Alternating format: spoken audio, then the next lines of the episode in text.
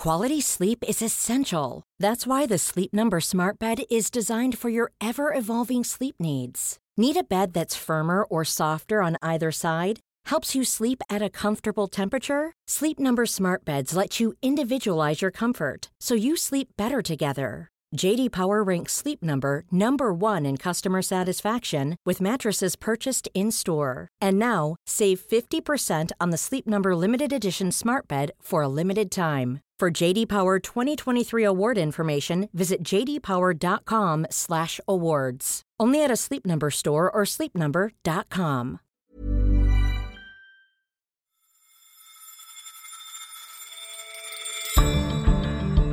It's earnings season in America, and it's unlike any other. How has the coronavirus left S&P 500 companies in its wake?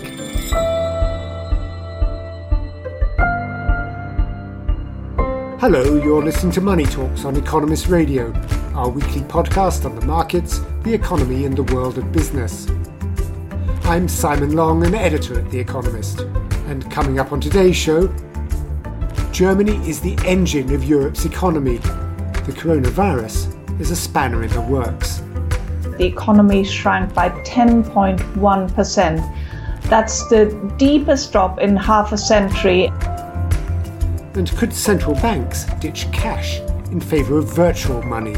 you have more and more money moving into effectively private hands, whether it's run by Facebook, as Libra would be, or run by Tencent or Alibaba. And so they're looking to stop the digital networks from becoming omnipotent in a digital currency world.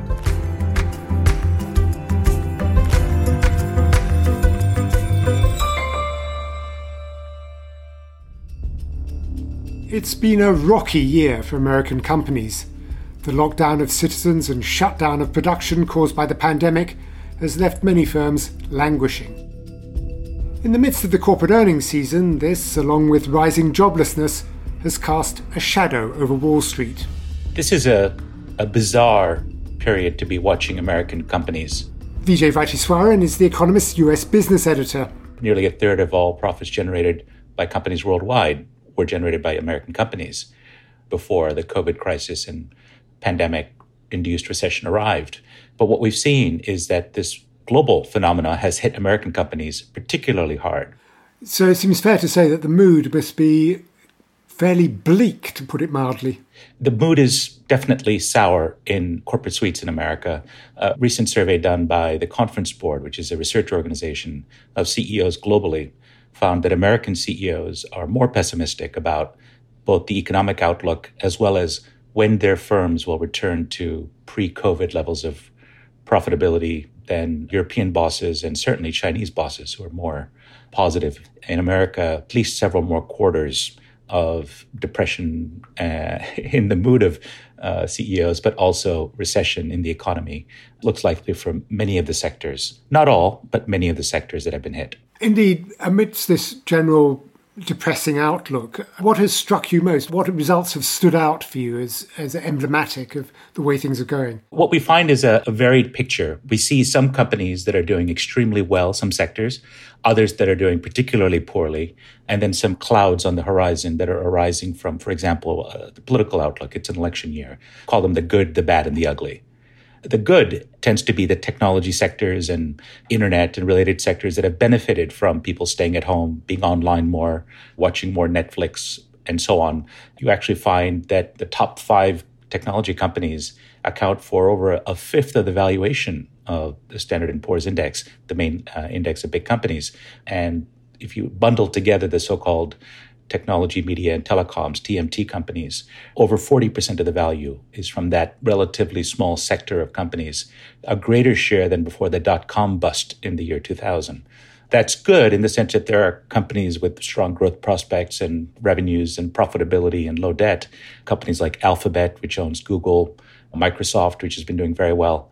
But that's also bad in the sense that concentration of uh, such value in a handful of companies also leads to risk. Any one of them or several of them stumble if they encounter regulatory challenges from Washington or Brussels. We can imagine any number of problems that a small handful of companies could encounter that could lead to a, a much steeper fall in valuations. And what about the bad and the ugly? Well, the bad, we see a two track economy. Big companies, broadly speaking, have done better than small companies. Although, again, it varies. Energy industry is battered by uh, high costs and low oil prices, for example.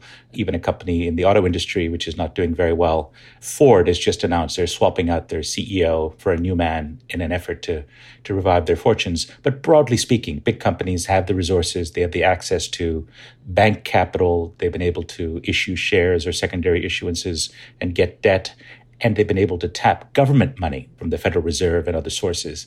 Whereas the vast majority of small companies in America are doing much worse. And profit forecasts looking a year ahead show that small and medium enterprises are anticipated to do much, much worse than the bigger companies, regardless of sector that they're in. And that's bad. Uh, small companies tend to hire most of the Americans and ultimately also fire them, unfortunately, in this crisis where we have many millions who are out of work or furloughed. And so I think that's the bad. And some of those companies, indeed, many of those companies may not make it another six months. They don't have the working capital, they don't have access to the forms of loans, and they don't have the lobbyists in Washington to secure government help that the big companies do. And look at the other way, what bright spots in the results have surprised you? Which sectors are doing especially well or unexpectedly well? You mentioned tech. Right. So we'd expect anything that would benefit from the internet economy, binge watching shows and so on to do well. And they are. The Netflixes and the the sort of the Microsofts and Googles are doing very well. It's not a surprise that uh, companies that make cleaning products, uh, Procter and Gamble makes soap and detergent and so on, they're doing very well. But some of the surprises uh, we're seeing uh, Hugo Boss and Louis Vuitton seeing a turnaround in sales. So it could be that after um, months of working in uh, t-shirts and shorts, that maybe some people are feeling that they want to dress up or treat themselves to some nice luxurious fashions. Well, they're dressing up for Zoom. Around. It tops going better than exactly. trousers? Exactly. Well, that, that would be great for everyone. We're all tired of of looking at the same top. So perhaps uh, we'll see an upgrade in our Zoom calls. And as you think about the future, uh, Vijay, clearly this is a hugely uncertain time for everybody, but what sort of trends are you looking at that might tell us which way we're going? This is an election year. Generally speaking, election years are good for equities. Analysis of the last 20 presidential election cycles in the US finds that 18 out of 20 were good years for stocks, except when you were in a recession going into the election, which unfortunately is a situation today. So this does look to be a, a challenging year if history is to be a guide. But beyond that, we do have a stark choice between what looks to be President Trump and the, the, presumptive Democratic candidate Joseph Biden. We've seen very different policies put forward by Joe Biden on, for example, corporate taxation, which may reverse some of President Trump's uh, large corporate tax cuts that were seen under his administration would probably likely see a rollback on the deregulation that was implemented under President Trump.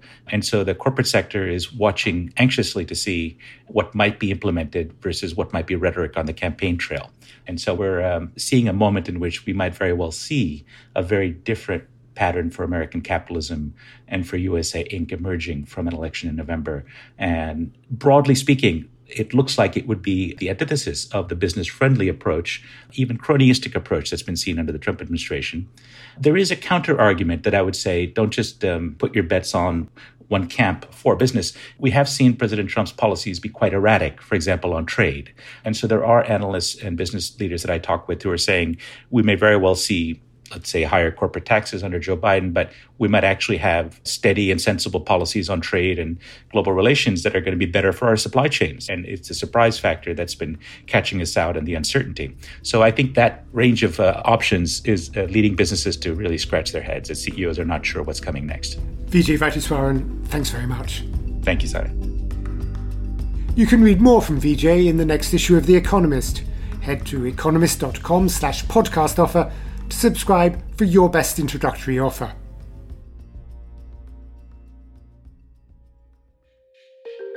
Next, American businesses aren't the only ones feeling the pinch.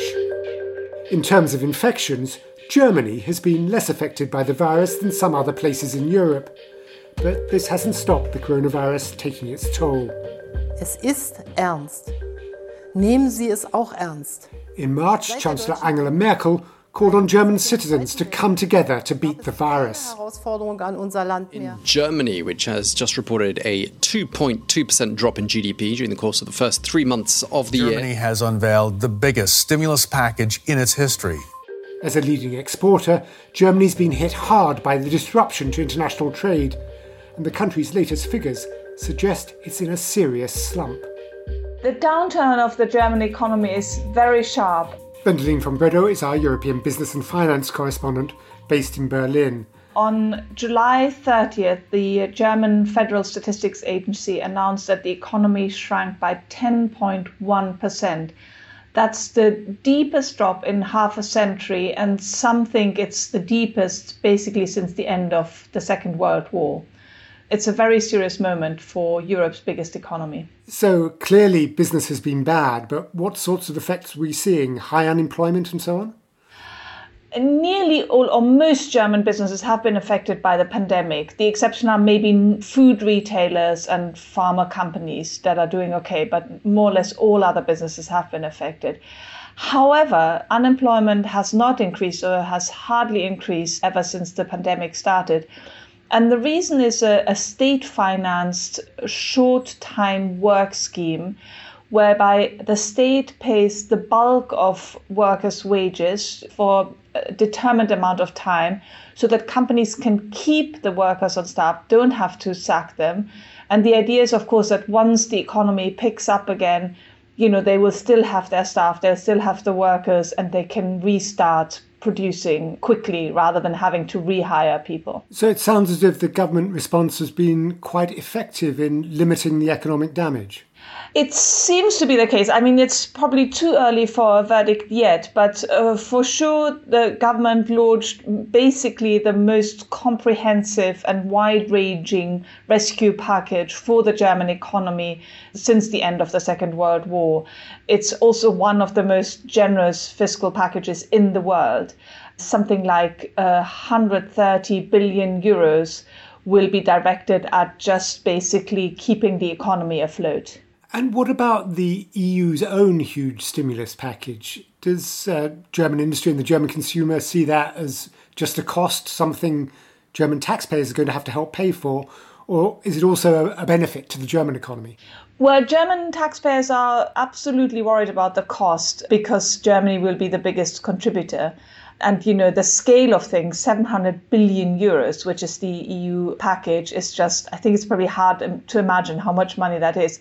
On the other hand of course because germany is such an open economy and because it exports a lot to its european neighbors it'll also help german companies to sell their wares. So they will also benefit and some say even benefit hugely hopefully from the rescue packages. But I think what's scary for most people is just the scale of things and the scale of debt that's being taken on. And how does Germany's economic performance compare with its European partners? Has it done better or, worse?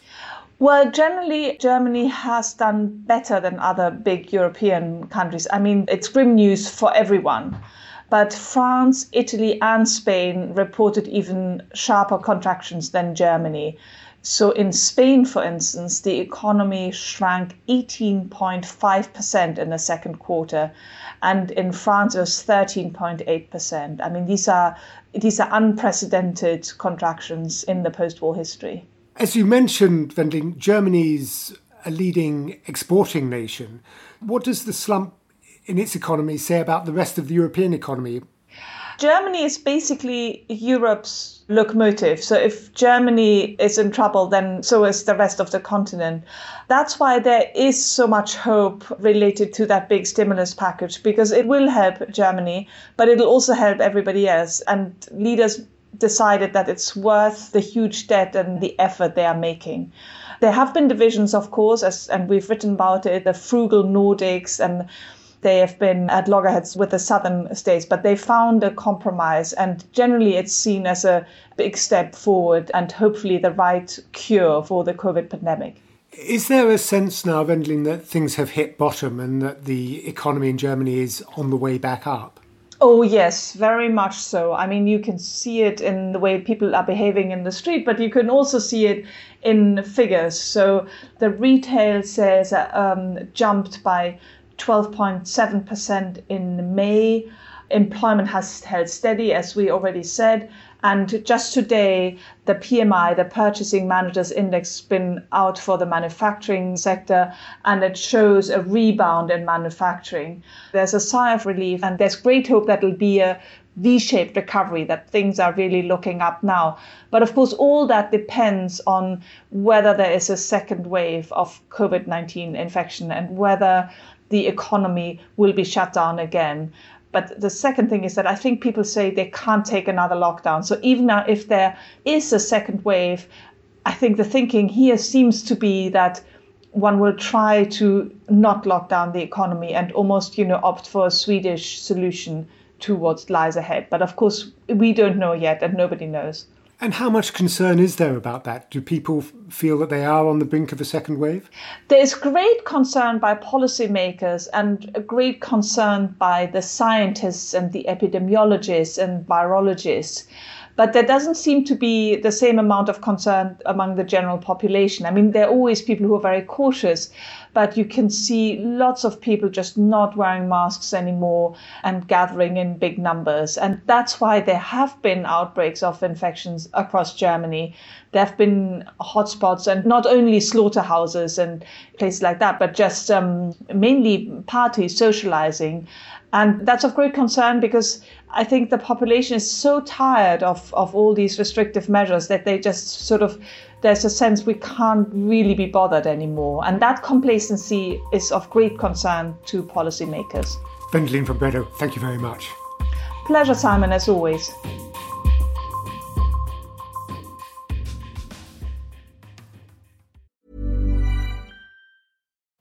Life is full of what ifs, some awesome, like what if AI could fold your laundry? And some, well, less awesome, like what if you have unexpected medical costs? United Healthcare can help get you covered with Health Protector Guard fixed indemnity insurance plans. They supplement your primary plan to help you manage out of pocket costs. No deductibles, no enrollment periods, and especially no more what ifs. Visit uh1.com to find the Health Protector Guard plan for you.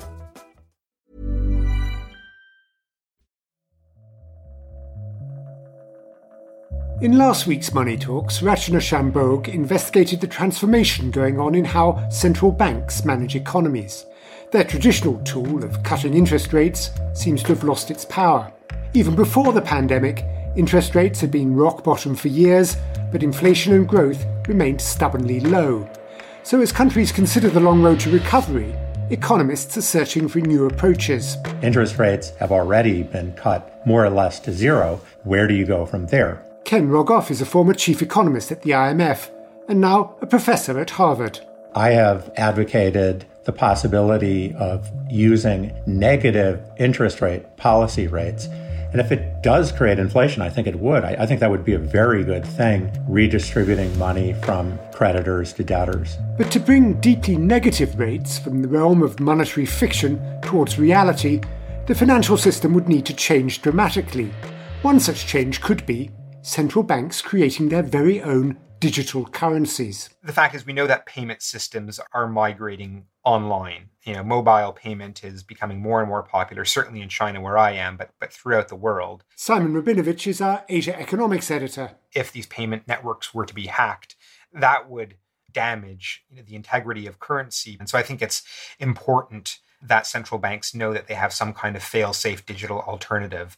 The second risk is, is, that the digital platforms are just too successful. You know, whether it's one run by Facebook as Libra would be, or one's run by Tencent or Alibaba as, as the big digital payment networks in China are, you have more and more money moving into effectively private hands. And central banks are concerned about the kinds of power that that would give tech groups. And so they're looking to stop the digital networks from becoming omnipotent in a digital currency world. So one of the ideas that's now under a lot of discussion, in fact, you know, roughly 80% of central banks are, are looking at it, is the idea that central banks themselves will launch digital currencies, a way for you to have direct access to a deposit account on the central bank's balance sheet that you would access via a mobile phone or, or via your computer. And how do low or even negative interest rates play into all of this? I mean, why is it easier to have negative interest rates on an, a digital currency than a, than a normal one?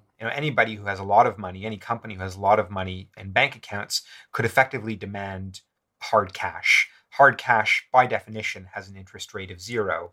Now, if physical cash is entirely eliminated, central banks would actually have theoretically the ability to program a negative interest rate into digital currency, it is a tantalizing prospect for some central bankers. But on Money Talks last week, Ken Rogoff was arguing that central banks could implement negative rates without entirely eliminating cash. Uh, we don't need to get rid of physical cash at all. In the very long run, physical cash, you know, it's going out of use. I certainly think phasing out large bills would be a good idea, but you don't even need to do that. What you need to do is establish a tax on redepositing large amounts of cash back into the central bank. Do you agree with that, Simon? Or, or would using digital currencies to implement negative rates still require ditching paper money and coins altogether. I mean, Dr. Rogoff is certainly right that there's pathways to, to negative interest rates, but but there's also complexity involved. And I think so long as savers have other options, it, it, makes it difficult for central banks to go deeply negative. You could have funds that become, you know, entirely gold backed or silver backed. There still are workarounds. And I think there's also a more fundamental question about what people's perception of money would be. Say, if you knew that having your money in a bank account or holding the currency was going to lose you 3% every single year, that potentially would shake your faith in the monetary system and in the currency. So, you know, even in a digital currency world, it will still be a very big experiment and potentially a very risky one for central banks to undertake. And beyond negative rates, Simon, what other capabilities could central bank digital currencies unlock? for example, could you imagine super targeted intervention, central banks able to top up individual accounts in a downturn, which sounds potentially very high impact, but also a little bit big brother? I mean, are people worried that all of this might give unelected central bankers too much power? In the thought experiment, if you were to have, you know, every individual in a country would have a digital currency account with the central bank that would be linked to their social security number, and you would then have an ability for the central bank, in the case of a downturn, to look at whose digital currency accounts are running low and, and directly transferring funds to them. It, it would just be a much more efficient way of dispersing cash than currently exists. You know, likewise, some people have speculated that, for example, were there to be a natural disaster, the central bank could identify who is in the area and transferring money directly to them. And then also, just more broadly, central banks would have far greater supervisory powers for how money is being spent. China, which is is you know close to the forefront of, of the digital currency world, has talked about the fact that having a digital currency would be a tool in, in dealing with money laundering. So I think this is one more power that central banks would would find themselves with that certainly in democratic countries a lot of people would be rather worried about. And how close is any of this to actually happening? I mean, you say 80% of central banks are at least thinking about digital currencies, but are any really close to implementing them? So China is the closest on a very limited test basis. It's already begun to implement its digital currency. Sweden is probably next in line. Uh, it'll be potentially launching an e-krona again on a very limited test basis within a year or so. Other countries are still very much studying the concept. Some, like America, in fact, are, are quite skeptical about it.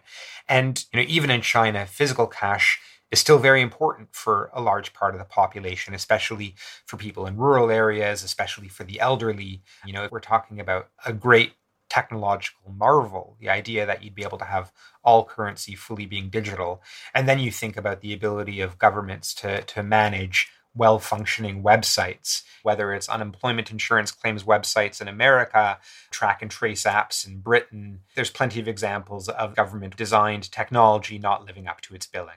The last thing that governments want to do is to migrate currency fully to the digital world and then find that the currency they've built is not fit for purpose. So it's it's something that's under discussion and under study, but it's it's not happening tomorrow. It's it's going to take years before it really comes to fruition. I think those of us worried about our computer safety might be quite relieved about that, Simon. Simon Rabinovitch, thank you very much. My pleasure, Simon. Thank you. And that's all for this episode of Money Talks. Don't forget to rate us on Apple Podcasts or wherever you listen. I'm Simon Long in London. This is The Economist.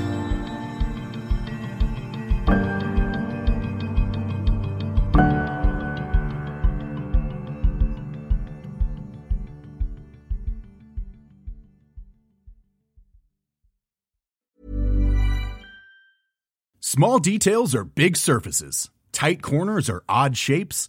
Flat, rounded, textured, or tall. Whatever your next project, there's a spray paint pattern that's just right. Because Rust-Oleum Custom Spray 5 in 1 gives you control with five different spray patterns. So you can tackle nooks, crannies, edges, and curves without worrying about drips, runs, uneven coverage, or anything else. Custom Spray 5 in 1. Only from Rust